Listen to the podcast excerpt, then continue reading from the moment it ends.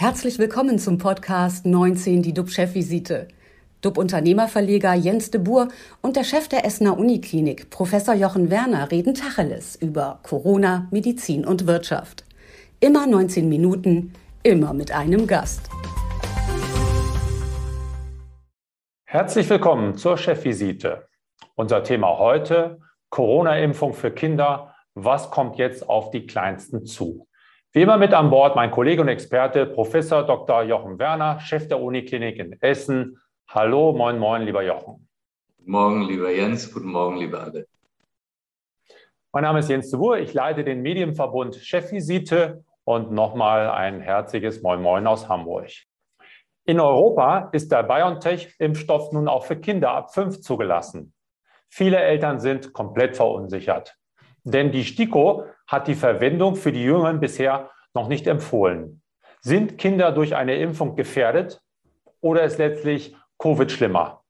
Darüber sprechen wir heute mit dem Kinderarzt und Spezialisten der Uniklinik Essen, Professor Christian Donner-Schwacke. Herzlich willkommen, Herr Donner-Schwacke. Guten Morgen und vielen Dank für die Einladung. Vorher gehen wir aber noch äh, kurz zu dir, lieber Jochen. Was beschäftigt dich aktuell? Ja, mich beschäftigt, dass wir an der Essener Uniklinik eben doch in Anbetracht der aktuellen Situation wieder die Besucherregelung verändern mussten, äh, die Besucher einschränken mussten. Das trifft natürlich ganz klar die Patientinnen und Patienten, aber eben auch deren Bezugspersonen. Und dadurch wird wieder einmal auch die Pflege mehr belastet. Rufen eben mehr Menschen von außen an, um sich zu erkundigen, und äh, können auch auf der anderen Seite die Patientinnen und Patienten ihre Sorgen und Nöte gar nicht mehr richtig jemandem anvertrauen. Das zeigt eben, wie schwierig das ist. Und dann äh, versucht man Regelungen zu finden. Und dabei wurde wieder einmal klar, dass so viele Bürgerinnen und Bürger äh, eben doch gar nicht genau wirklich wissen, was ist 2G, was ist 2G plus, was ist mit 3G-Regelungen. Da gibt es immer wieder Unklarheiten. Und äh, gestern hat ja offensichtlich die SPD ein lange überfälliges Thema aufgegriffen, nämlich wann das G einer Impfung eigentlich endet. Äh, offensichtlich einigt man sich dabei auf die sechs Monate, ähm, wahrscheinlich mit einer Übergangsfrist. Und genauso muss natürlich geklärt sein, wann dieses genesenen G endet. Und das wahrscheinlich dann eben auch sechs Monate. Und ich glaube, man sollte eine andere Nomenklatur nochmal aufsetzen, äh, um das besser zu beschreiben. Hast du dafür einen Vorschlag, worauf wir uns einstellen sollten? Naja, ich denke, da gibt es wieder ganz viele Vorschläge, aber zum Schluss geht es doch eigentlich um den Grad der Immunisierung. Ähm, also wenn jetzt jemand einen vollständigen Impfschutz hat, ähm, innerhalb von den sechs Monaten noch ist, dann ist er vollständig immunisiert. Das ist die eine Gruppe. Dann gibt es die andere Gruppe, die hat keine Infektion gehabt, die hat keine Impfung gehabt und die ist demzufolge nicht immunisiert.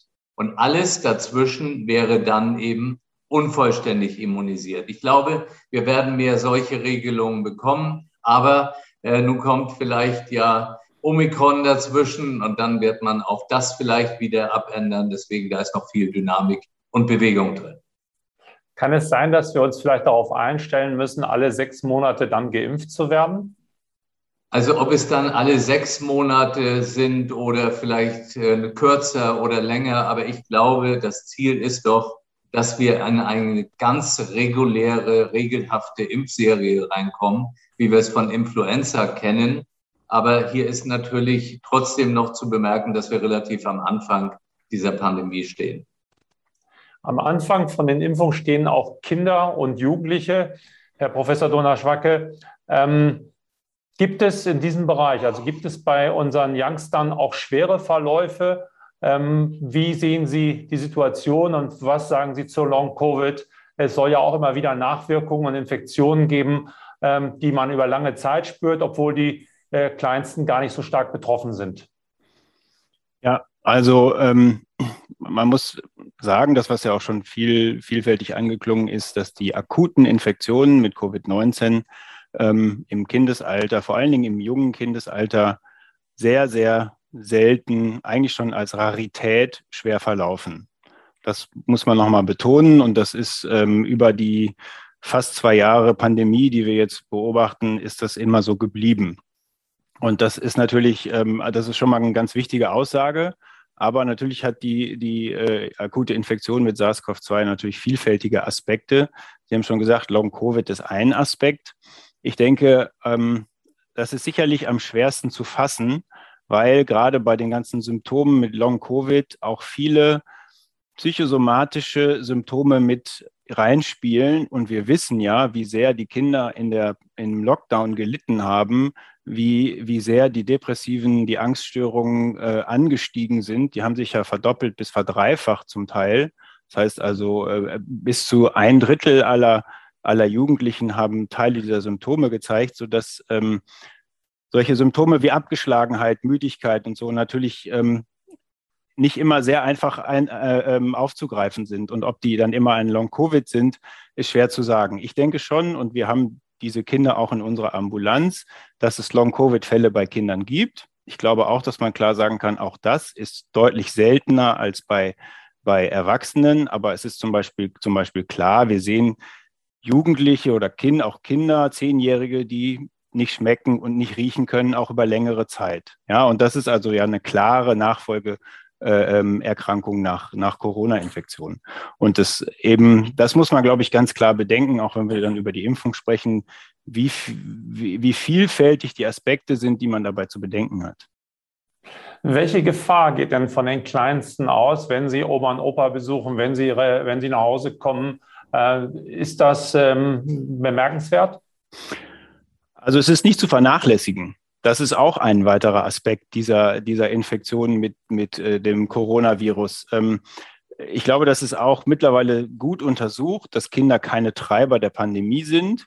Ähm, aber auch die können hohe Viruszahlen tragen und auch weitertragen.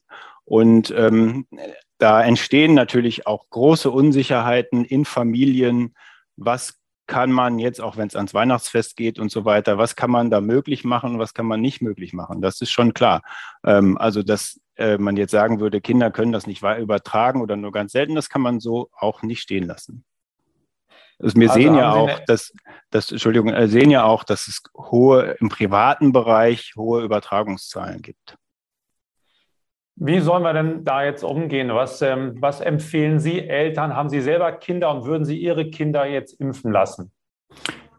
Also ich habe äh, ja, ich habe selber Kinder. Meine Kinder sind alle bis auf den Jüngsten. Ähm, der kriegt morgen seine zweite Impfung, sind alle geimpft. Ähm, ich erlebe auch ähm, in meinem Darf Umfeld. Darf ich fragen, wie alt ist der Jüngste? Der ist zwölf. Zwölf. Hm? Genau, also der ist genau in, in dem Raster gerade zwölf geworden.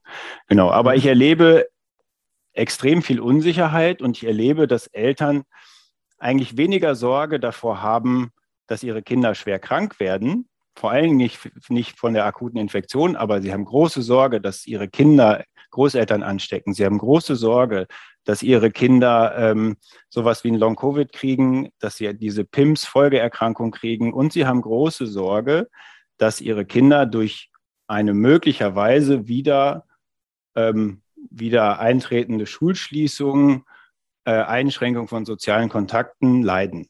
Und das ist, glaube ich, ein ganz, ganz wesentlicher Aspekt dieser Pandemie, ähm, den wir auf jeden Fall nicht unterschätzen dürfen.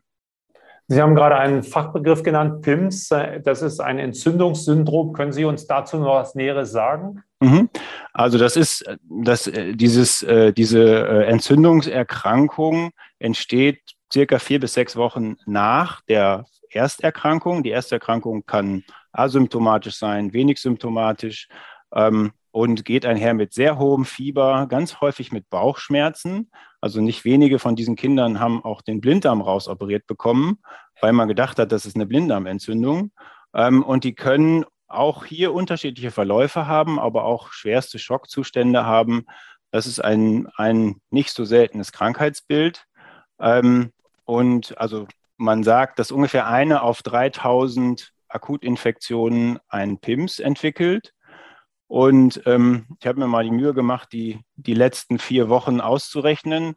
Ähm, die Schulkinder haben sich in Deutschland knappe 250.000 neu infiziert.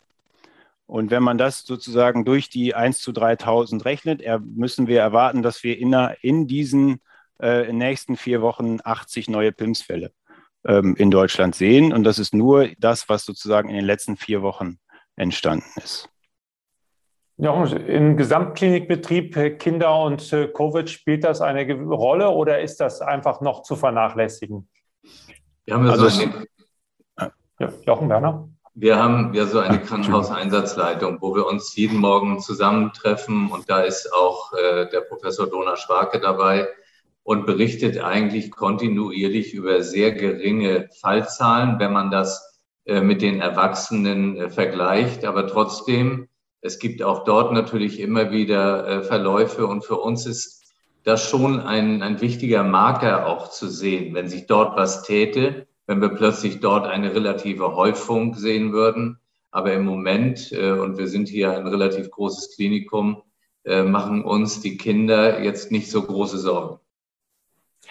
Herzlichen Dank für diese fundierte Einschätzung, Herr Professor Donner Schwarke und natürlich auch dir, lieber Jochen. Vielen Dank für die Insights.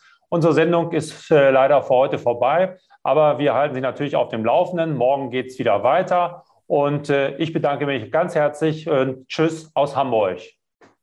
Vielen Dank. Vielen Dank.